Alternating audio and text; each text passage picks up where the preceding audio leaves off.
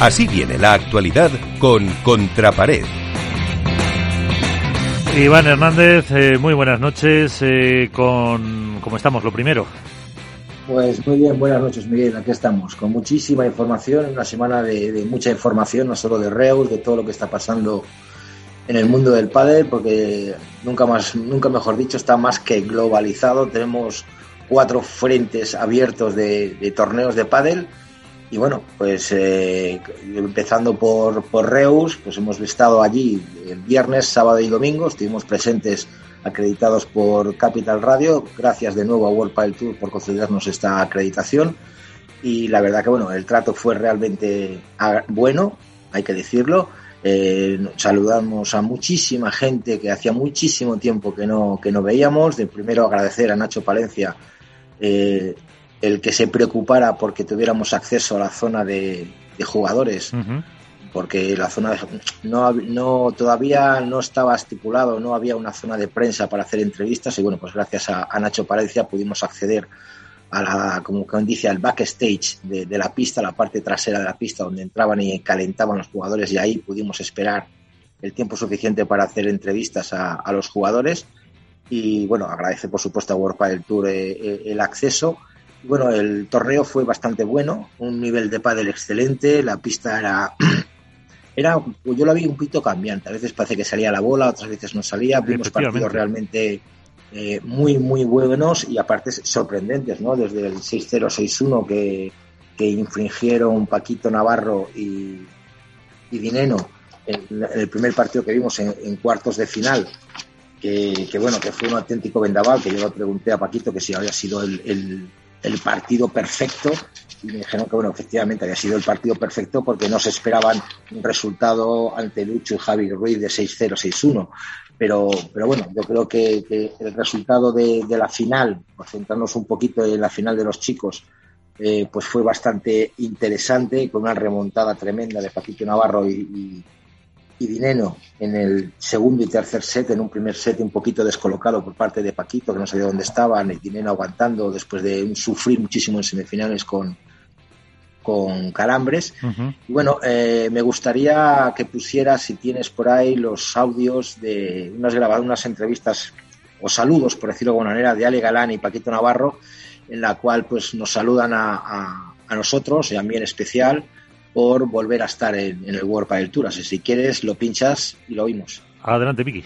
Eh, estamos con Paquito Navarro, nueva final, otra vez a trabajar un domingo te has tenido que poner el mono de trabajo, pero, pero bien hoy, ¿no? Hombre, ya te digo, lo primero me alegro mucho de volver a verte, Iván. Vale, eh, ¿partido fácil, partido perfecto o partido engañoso? ¿Qué tal, Iván? Me alegra verte después de tanto tiempo por aquí. ¿Cómo estás? Bien. Ahí están. Eh, ¿cómo, ¿Cómo te esperaban?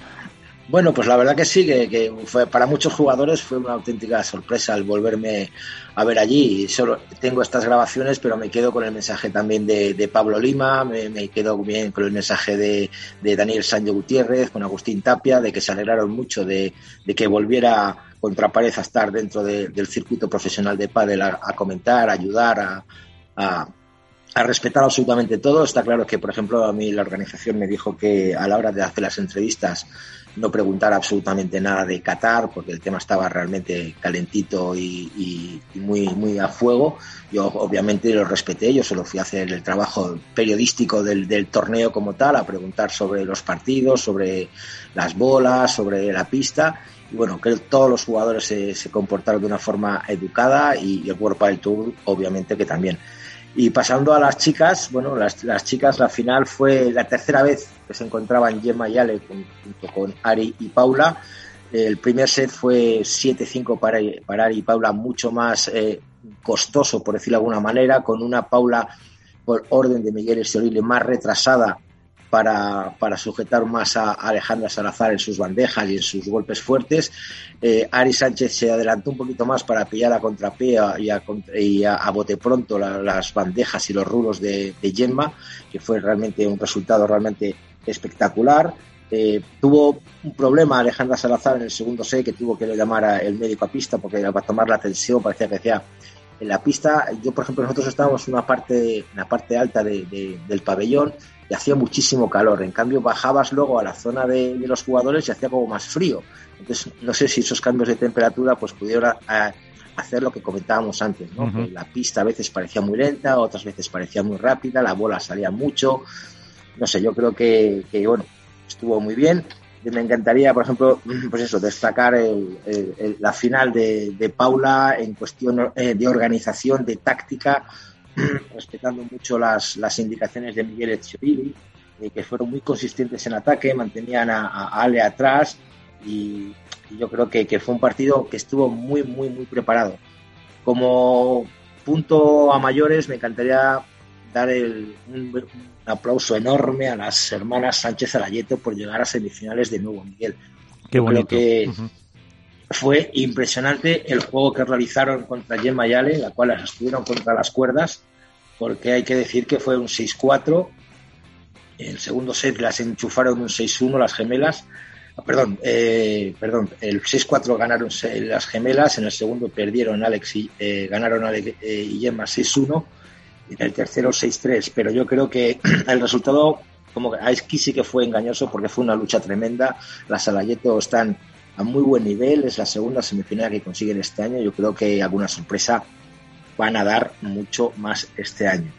Eh, otras cositas que tenemos en el mundo del pádel, obviamente eh, el mundial de, el mundial de veteranos. Hay que contar que España está celebrando el mundial de veteranos nada más y nada menos que en Las Vegas.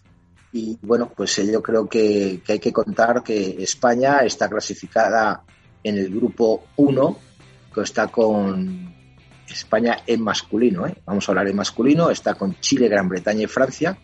Ayer el grupo, eh, los chicos ganaron 5-0 a Gran Bretaña y hay que decir, ya sabes que siempre me toca, me, gusta dar un toque castellano, que tenemos a un vallesoletano en, en la selección, a Coco Menéndez, que pues bueno, ganaron su partido 6-0 6-0 y las chicas están encuadradas en, el grupo A también, junto con Uruguay, Brasil y Francia, y ayer mismo ganaron 3-0 a Brasil. La diferencia entre los chicos y chicas, las chicas juegan a tres partidos, los chicos juegan a cinco partidos, y hay algo que me gustaría intentar saber, no sé, lo he intentado buscar, tengo que hablar, intentar ponernos en contacto con Nacho de Padelazo, porque no he visto a ningún jugador español, ninguna jugadora española inscritas en los cuadros Open del, World, del, Campeonato del Mundo. Yo no sé si es porque han decidido no participar o no jugar y solo dedicarse a la selección, pero no tengo, por lo menos yo he estado buscando en los cuadros y no veo ningún jugador español ni español apuntado en los cuadros. Más cosas que te quiero contar. Bueno, hemos empezado ya la guerra, por decirlo de alguna manera. Premier Padel ha arrancado, los jugadores han tocado bola y eso significa que World Padel Tour empezará a tomar sus medidas correspondientes con los jugadores. Respecto al torneo de, de pádel, espectacular. Las instalaciones ya estaban creadas del, del circuito de pádel del Mundial. Veremos, lo que dice mucha gente. Estas instalaciones ya estaban organizadas del Mundial.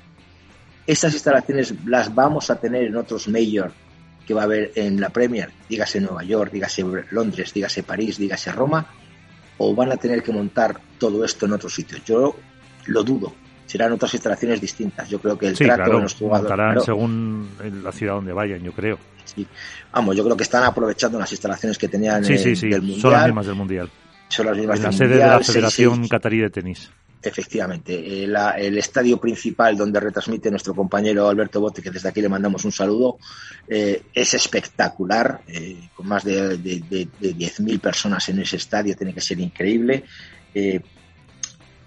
un detalle significativo, 15, más de, 12, más de 12 cámaras principales en la pista central, o sea, tenemos puntos de vista de, los puntos desde arriba, cenitales, desde arras de suelo, desde, desde casi desde los baños de, los, de, de, la pista central. Tenemos streaming en directo con Life Score en cinco pistas. Ayer yo estuve con la pantalla con cinco pistas viendo a Álvaro Cepero, a Sergio Alba, a, a Stupa, al Chablique de Valladolid. A Beluati Moyano estuve viendo yo. A Beluati Moyano también, que sufrieron un 7-6 en el primer set. Entonces, bueno, pues la retransmisión, la calidad, las estadísticas. Eh, yo creo que eso es un, antes y un después en el mundo del pádel que veremos a ver. Veremos a ver si todo eso lo mantienen. Pero no es lo mismo hacer todo esto, estas retransmisiones en la sede principal de Bench Sport, como quien dice, y trasladar todo este mare magnum de, de, prensa a otros países. Queremos saber. Pues si te eh, parece, eh, luego hablamos de eso y escuchamos entrevistas que has hecho en, en Vigo a las eh, ganadoras. Sí, tenemos, sí, verdad, no me acordaba, pues efectivamente. tenemos entrevistas con Ari y con Paula sobre la final que, ganaron. Vamos a escuchar casi. Empezamos con Ari Sánchez Fallada. Bueno, estamos con la campeona de Vigo después de tres finales, nunca mejor dicho, la tercera va la vencida. ¿Sensaciones después del primer título del año? Bueno, ni, ni la tercera, creo que llevamos un montón de finales. Este sí. la tercera de este año. Estamos muy contentas. Ayer preparamos el partido y ha salido todo tal cual lo, planeamos. Eh, creo que tanto Paula como yo hemos hecho un partido casi perfecto y es la única manera de ganar a las número uno. Creo que, que Paula, lo he dicho en la entrevista, eh, ha jugado de una forma increíble, súper inteligente, eh, controlando los tiempos y siendo picante cuando lo necesitábamos. Así que nada, súper felices y con ganas de seguir trabajando para, para seguir mejorando. El cambio también ha estado quizá en que tú has estado muy atenta a los rulos de, de Gemma, Paula manteniendo atrás a Alejandra. Sí, bueno, la, la, clave ha sido, yo creo que Paula jugaba un poco más atrasada, yo un poco más adelantada y ahí Alejandra eh, cuando le quedaba en la derecha no tenía por dónde entrar porque Paula estaba atrás y ahí la, sacábamos todo el rato otra vez con el globo. Así que bueno, eh, ha sido un trabajo creo en equipo, nunca mejor dicho, con, con Gus y con, con Michael lo, lo, preparamos ayer y nada, hemos tenido suerte que, que ha salido muy bien y, y, con, nos vamos con muy buenas sensaciones para el siguiente torneo. ¿En Alicante a por la segunda? Sí, ojalá por la segunda y a por todos los torneos, así que vamos a seguir trabajando duro. Pues muchas gracias Ari y mucha suerte. Pues estas las primeras impresiones que te dejaba Ariana y después eh, su compañera, Paula José María. Antes hemos estado con tu compañera Ari, ahora con, contigo, con Paula. Felicidades, el primer, el primer título del año. Eh, ¿Qué ha cambiado de estas dos primeras finales a esta tercera? Eh, pues creo que, que, nosotras cada día maduramos un poco más, cada día intentamos mejorar muchas cosas veníamos trabajando mucho tiempo también este partido y, bueno, también decir que no solo ha sido este partido, creo que todo el torneo hemos venido demostrando un gran nivel y, lo que ha sido diferente quizá es la, forma, la forma de jugar, hemos probado cosas nuevas que nos han funcionado y nos hemos podido llevar la victoria.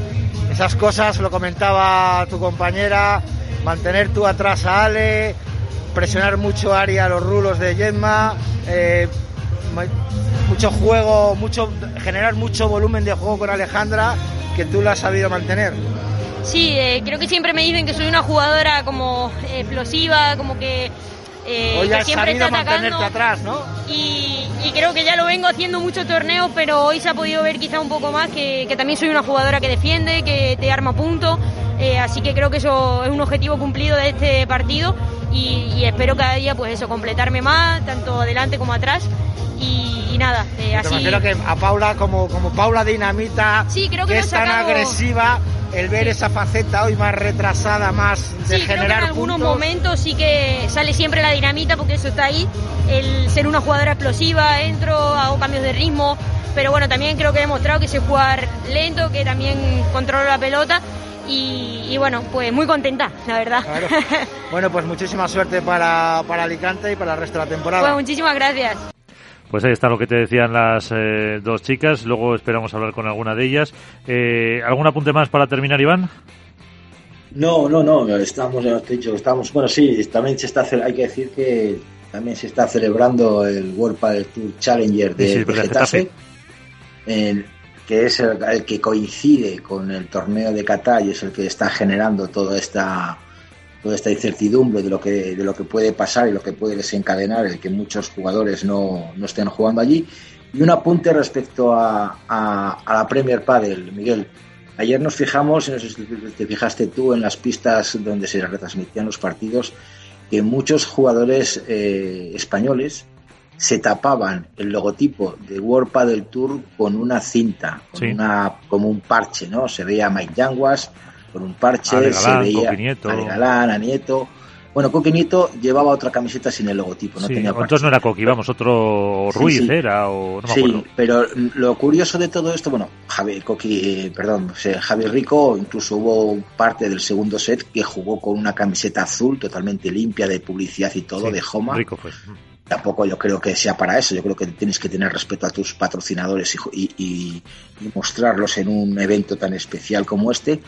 Y lo curioso es que yo me fijé en un detalle, que en la pista principal, al lado del árbitro, había como un rollo de cinta en la cual, como quien dice, la propia organización prestaba esa cinta para que los jugadores se la tapasen, ¿sabes? Sí.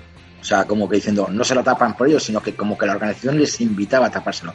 Yo creo que, que eso para mí pienso como opinión, es excesivo por parte de los jugadores. Tú tienes unas camisetas, unos patrocinadores que tienes que respetar, que sí, que igual World Padel Tour no, no te paga nada o no tal y te obliga a poner el logotipo, pero de ahí a tachar a, a, a, World Padel Tour, yo creo que yo personalmente no lo veo bien. ¿eh? Pues ahí está, la reflexión que luego podemos comentar en tertulia. Hasta aquí la actualidad.